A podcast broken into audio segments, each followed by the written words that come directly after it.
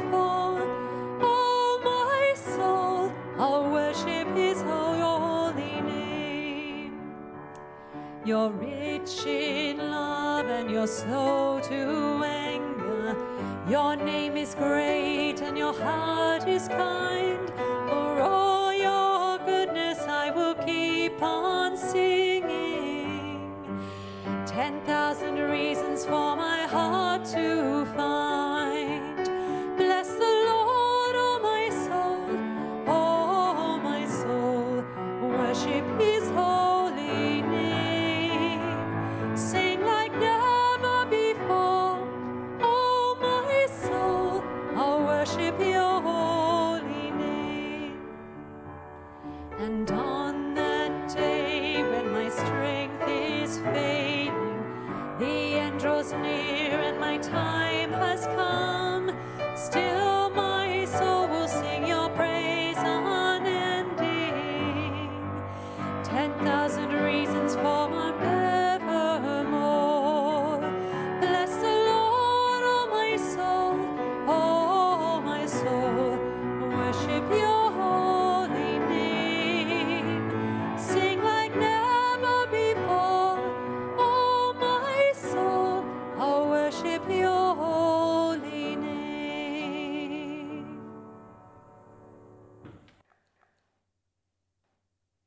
The first reading comes from Psalm 18, verses 1 to 19.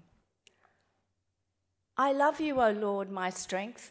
The Lord is my rock, my fortress, my deliverer, my God, my rock in whom I take refuge, my shield, and the horn of my salvation, my stronghold. I call upon the Lord, who is worthy to be praised, so I shall be saved from my enemies. The cords of death encompassed me, the torrents of perdition assailed me, the cords of Sheol entangled me, the snares of death confronted me. In my distress, I called upon the Lord. To my God, I cried for help. From his temple, he heard my voice, and my cry to him reached his ears. Then the earth reeled and rocked, the foundations also of the mountains trembled and quaked because he was angry. Smoke went up from his nostrils, and devouring fire from his mouth. Glowing coals flamed forth from him. He bowed the heavens and came down. Thick darkness was under his feet. He rode on a cherub and flew. He came swiftly upon the wings of the wind. He made the darkness his covering around him, his canopy thick clouds dark with water. Out of the brightness before him there broke through the clouds hailstones and coals of fire. The Lord also thundered in the heavens, and the Most High uttered his voice. And he sat, sent out his arrows and scattered them. He flashed forth lightnings and routed them. Then the channels of the sea were seen, and the foundations of the word were laid bare at your rebuke, O Lord, at the blast of the breath of your nostrils. He reached down from on high, he took me. He drew me out of the mighty waters. He delivered me from my strong enemy and from those who hated me, for they were too mighty for me. They confronted me in the day of my calamity. But the Lord was my support. He brought me out into a broad place. He delivered me because he delighted in me. This is the word of the Lord. The second reading comes from the Gospel of Luke, chapter 1, verses 46 to 55. And Mary said, My soul magnifies the Lord, and my spirit rejoices in God, my Saviour, for he has looked with favour on the lowliness of his servant. Surely from now on, all generations will call me blessed. For the Mighty One has done great things for me, and holy is his name. His mercy is for those who fear him from generation to generation. He has shown strength with his arm. He has scattered the proud in the thoughts of their hearts.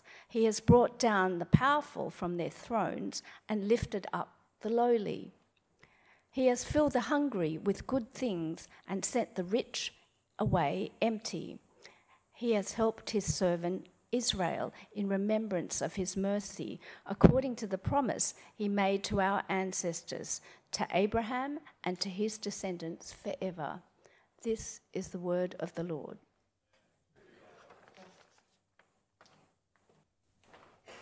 Well, good morning and welcome to church this morning. It's wonderful to see a smattering of people here. Uh, my name is Steph, if you haven't met me before. And hello to everyone watching on the live stream. Uh, I'll be speaking this morning from that second passage. So, uh, as we uh, hear from God's word this morning, let me pray for us. Father in heaven, we pray that as you open your word to us, that you would minister to our hearts, and that we would indeed magnify you with all the glory that you deserve for what you have done. Amen. Well, we've just had Christmas. It's now January. Things are slow, things are quiet. But we've had this amazing announcement of the Lord coming.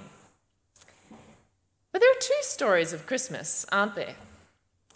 Now, the first is that story about a virgin who sees an angel and shepherds watching their flocks by night, and Mary and Joseph on their donkey, and not being able to find a place to sleep. It's traditional, it's pious, and perhaps we think it's the kind of thing that kids might get bored of and grow tired of listening to. And so, of course, there's another story. And this one has reindeer and elves, and a man in a red suit visiting every house through the chimney. And you better watch out, you better not cry, you better not pout. I'm telling you why. Santa Claus knows who is naughty and nice, and he's coming to town. That's the story. Well, which one do we look forward to? And how should we respond to it? Well, I would argue, and I think you would too, that it's Mary's story which is the better story and the greater story. She comes bearing the bringer of salvation. She's the mother of our Maker, the carer of our King. Now, she has no magical servants, she has no storehouses full of gifts, no omniscient power or particular prestige to set her apart from others. In fact, she's poor. She's young, maybe only 14. Not a lot might be expected of her, but she offers us something invaluable. In this song that she sings for us today, she shows us what it looks like to be captivated by God's salvation. So it's her song that we want to be singing. How do you respond to God's salvation? Well, if you're like me, I often don't give it a lot of thought, which sounds a little bit ironic being in ministry. But it can be like that, can't it? It can be so familiar. And we often don't think about it, and sometimes we don't think we actually need saving. More than that, we take it for granted. And so, living like a saved person, what does that actually mean? That can be difficult to work out. And maybe the things that we crave in our faith, the, the joy, uh, the, the love, and the hope, we miss out on because we haven't reflected on the great salvation that God has brought us. Now, Mary, she's often thought of as this quite demure, quiet girl. And we're going to talk about Mary's humility today. But her response in this song is bold and confident and refreshing. And it shows us how to answer this question how are we to respond to God's salvation? And I'm going to look at it under three headings. We rejoice in his faithfulness, we submit to his rule, and we depend on his mercy. Well, how do we respond to God's salvation? We rejoice in his faithfulness. Mary's song erupts in verse 46 to 47 My soul magnifies the Lord, and my spirit rejoices in God my Saviour. Now, to magnify something is to see it in more detail, to look at it more fully in order to appreciate, to wonder at it. It's like putting a cell under a microscope and marveling at its intricacy and inner workings. Or it's also to point a telescope at the distant galaxies and to wonder at the vastness of the universe. Mary magnifies the Lord in that she now perceives him more intimately and with greater wonder and awe, and she's in deeper praise and worship of him than she has been before. She rejoices and pours out her heart. Why? Why is she so joyful? Well, because in verse 48 she says that it's because God has looked with favor on the lowliness of his servant. He's shown kindness to her, he's shown her special attention. Now, if you are a parent or if you're not a parent, you may be aware that the Australian animated kids show Bluey has taken the world by storm. Our daughter Magnolia loves it, and Brian and I do too. And in an episode called Handstand, we watched the happy chaos of a big party that's going on. And kids are darting in and out, and they're playing various games. And in the midst of all that, a young character called Bingo, she's practicing a handstand. And she desperately wants people's attention, but no one gives her attention until Grandma comes along. Grandma's been outside trying to be helpful, but no one seems to want her help in the kitchen or with their games or anything. But she discovers that her greatest contribution is to simply pay attention to notice what others have missed. That's what God has done for Mary. Through the Old Testament, having God's eyes on you meant that you had His favor, His blessing, His protection and regard. And that is what has been given to Mary. She's lowly. No one's particularly interested in paying much attention to a teenager from Palestine, and yet God has acted for her. And we see that in verse, whew, just got to find my place. In verse 50, his mercy is for all who fear him from generation to generation. And they will call her blessed, up in verse 49 and 48. They will call her blessed because God Himself has chosen her for one of the most defining aspects in all of salvation history the bearer of the Messiah. And therefore, it's not just about what's happening to Mary. As I said in verse 50, she expands on the reason for her joy. His mercy is for those who fear him from generation to generation. She's not an isolated incident. What's happened to her is a continuation of God's mercy and his character from ages past. Now, in the very form and language of her song, she's deliberately designed it to echo the songs of Israel's past. Just like we heard in Psalm 18, Mary exults in God as Israel's deliverer and in his mighty salvation. God remembers his promise, is the big message, and saves his people. He is mighty and he will come and do it. And Mary's song, if you have been listening over the last couple of weeks, has a remarkable similarity to Hannah's song in 1 Samuel 2. Hannah praises God not only for giving her a son, but for the steadfastness of his character and the nature of his rule. And by doing this, by echoing these songs in her own song, Mary's doing a couple of things. She places herself in the story of all of Israel. What has happened to her, she is saying, isn't just another step, it isn't just another thing happening in history, it's actually the culmination of everything that has come before. And in saying that, the culmination of all of God's promises to his people through Abraham for land, people, and blessing, and the world being blessed through her. So when people heard these words, when this psalm was read aloud, they would have started to bring to mind their whole history and God's promises for a Messiah.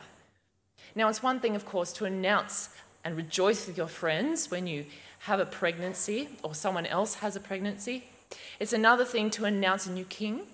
And it's another thing, again, to announce that the Messiah promised thousands of years ago to David and promised 2,000 years ago to Abraham is arriving. The song sparkles with the energy of long held anticipation and disbelief. This is finally happening. How great then was Mary's rejoicing? And so, how does Mary's response show us how, show us how to respond to God's salvation?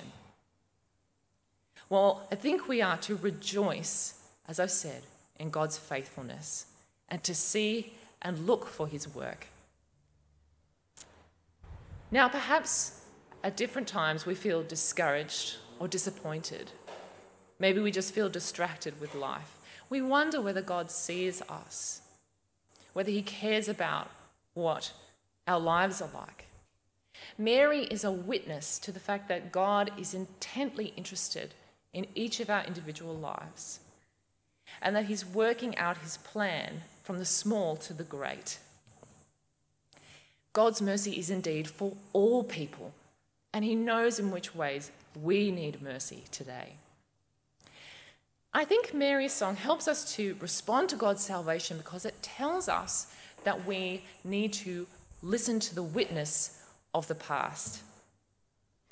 As Mary brings in themes from the Psalms, from the Old Testament, remembering deliverance, she's teaching herself to reflect on what God has done and to trust for the future. I don't know if you find that hard sometimes. When we're in the midst of something really difficult, it can be hard to remember God's uh, love for us and to see his plan.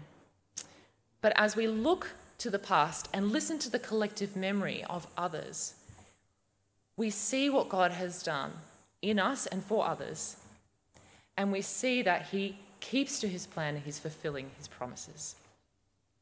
So that's the first way that we respond to God's salvation. So, what's the second? We rejoice in His faithfulness, but we also submit to His rule. Let's look at this phrase in verse 50. His mercy is for those who fear him. Now, we don't really like the idea of fearing God or people. It kind of brings to mind this image of cowering um, before some kind of imposing authority or obeying out of terror. But while it's true that God is indeed great, Mary's fear here means something closer to love and loyalty. True fear of the Lord isn't necessarily being scared or terrified of God, but having a deep desire to please and honour Him. And therefore, it's about voluntarily, willingly submitting ourselves to God. Mary talks about herself not just as a servant, but she uses this word lowliness, which literally means humiliation. And yet, look at what God has done for her. He honors those who have humbled themselves. He blesses those who become his servants. In verse 53, he fills the hungry with good things. Now, I wonder who it is that you serve and submit to. We have bosses at work, for sure, but I want to think about fear. Who is it that we give our love and our loyalty to? Who do, whose opinion is it that matters most to us, that we desire the most? Now, maybe you're a bit like me. Uh, I am a classic people pleaser. and I actually find writing sermons really difficult. Because one of the things that I love are words, and one of the things that I want to be loved for are my words. And so it can be really hard not to just wish for the praise of others.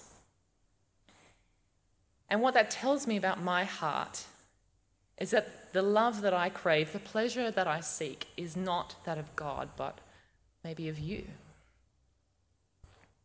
And that, in some ways, makes me, and maybe it makes you, in the people that you're afraid of, uh, it makes us servants of them. And that's actually really unhealthy and unhelpful for us. Maybe we express it in working too hard for various people's opinions, for our boss or our colleagues' respect. Maybe I yield too much to the demands of friends. But God is a God of grace, and his kingdom and salvation is for those who fear him, for those who desire him and love and serve him and give themselves to his service. And they are those who are lowly and who are hungry. And this is good news. It's good news for you and for me. Now, you might have seen the show Undercover Boss, uh, and it's where a CEO masquerades as a worker for a week in order to see what the people in his company's lives are really like. And often this results in them showing enormous generosity to particularly vulnerable staff, paying for medical bills, paying off debts, and the like. It makes for good TV, uh, but it partly makes for good TV because we sense that this is right a wrong is being righted, an inequality corrected. A vulnerable person, rather than being exploited or oppressed, is being lifted up. There's a reversal of fortune, if only just for a moment. And I think this gives us a little glimpse of the grand hope of reversal that Mary says this child will bring, which is seen in verse 51 to 53. She starts God has shown his strength with his arm. Like a great warrior, again, as we heard in Psalm 18, defeating their last enemy, coming down and saving their people, planting a flag in the battlefield in victory. Mary recalls God has acted for us. He's scattered those who are proud and powerful. He's taken away authority and agency from those who oppose him in his own and has raised up those who humbly submit to him. Now, Mary declares that this is the time when those who think much of themselves will be exposed, and when corrupt and oppressive regimes and rulers will be brought to nothing. When those like the rich man who reveled in their health and wealth without a thought to Lazarus, the poor man, they will no longer be able to fill themselves while the vulnerable starve. So certain is she of this that she collapses time into one, as the child is, who is still barely there in her womb um, has accomplished all this. The future is as good as done. The eternal kingdom promised to David in 2 Samuel 7, where peace and justice reign, she says, is finally here. Now, if it's true, this is good news. But is good news for everybody? I'm sure you've noticed that the corollary to God lifting up the humble is that he has scattered the proud, that he's brought down the powerful, that he's sent the rich away empty. And maybe this is a moment for us to have a little reality check. Many of us are rich. Many of us have significant power. Some of us sit on thrones in corporations, in institutions, in family inheritances. But you don't have to be wealthy, you don't have to have a lot of status to be proud. The thing about these people, their failing, is their desire to live for and rule themselves, to define themselves in their own terms. And they can do this, we can do this in big and small ways. We do this in our lives. Which of us has not had a moment of haughtiness in the past week or not looked down upon another? Some look down on politicians, others on plebs, some on conservatives, others on progressives. Some look down on the poor, and some look down on the very wealthy. It's very difficult not to be proud in the thoughts of our own heart. And yet, God is the God of the humble. He is the God of those who recognize their need and are able to put themselves below Him to see that we are actually in the same boat as everybody else the people we would save and the people we'd rather not, and to acknowledge that we need help. And so, what do we need to do? An appropriate and right response to God's salvation is, there, is to submit ourselves to God. To think about in our heart whether we have been proud, whether we take our lives for ourselves or submit it to the Lord. And I think it also means that for those of us who have means, which is all of us here, including myself, he wants us to think about how it is that we will use our riches to lift up those who are poor.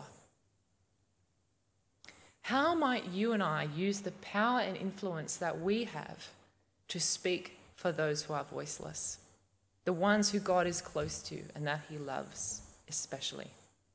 How is it that we might enact God's kingdom, His salvation, amongst the, mar- the marginalized and the powerless? So, in following Mary's example, we need to be lowly servants of a mighty God not being proud, but humble. And so finally, we've seen that we rejoice in God's faithfulness as we respond to his salvation and we submit to his rule, and finally, we depend on his mercy. Look at verses 54 and 55 with me. He has helped his servant Israel in remembrance of his mercy, according to the promise he made to our ancestors to Abraham and his descendants forever. This is the culmination of this song. If the proud are those who go their own way without reference to God, the humble are those whose confidence is in him and his promises. And in Christ, God has given us mercy that we didn't deserve, and he's come near to us. He hasn't forgotten his promises. He's kept being faithful and he's come just at the right time.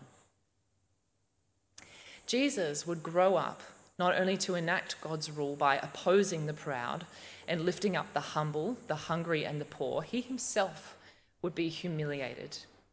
Depending on God's promise to him, he would go hungry. He would give up all riches and all power in order to become the lowliest of the low. And he did this in order that he might achieve for us what we could never achieve for ourselves. In submitting to our pride, he was taken away and given the punishment that we deserve. God opposed him and brought him down in order that we might be lifted up.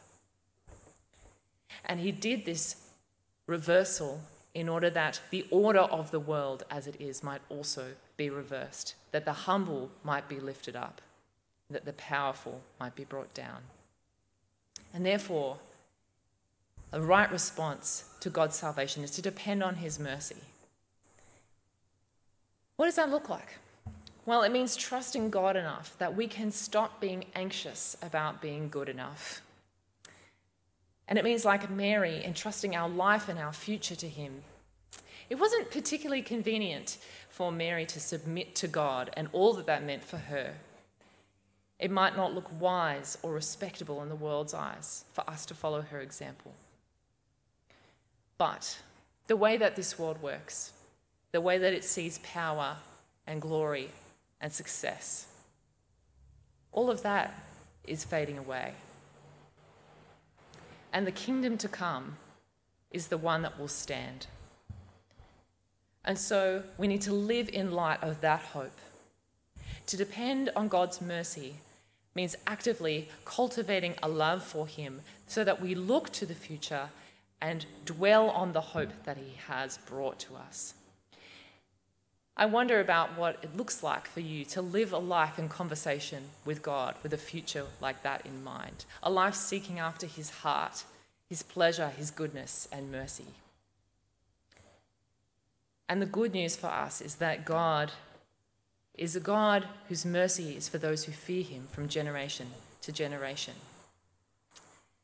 And so we can be deeply assured that we can come to Him and that He will receive us.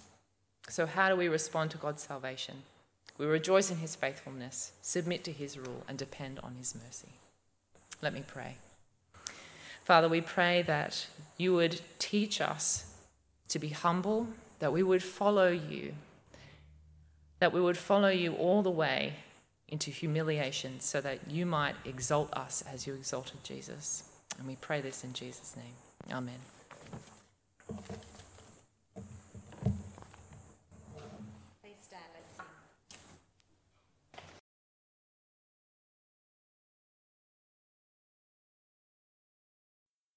Thanks for listening. Please visit our website at www.stmarksdp.org to subscribe to our new episodes, browse more resources, and find more information about the community of St. Mark's.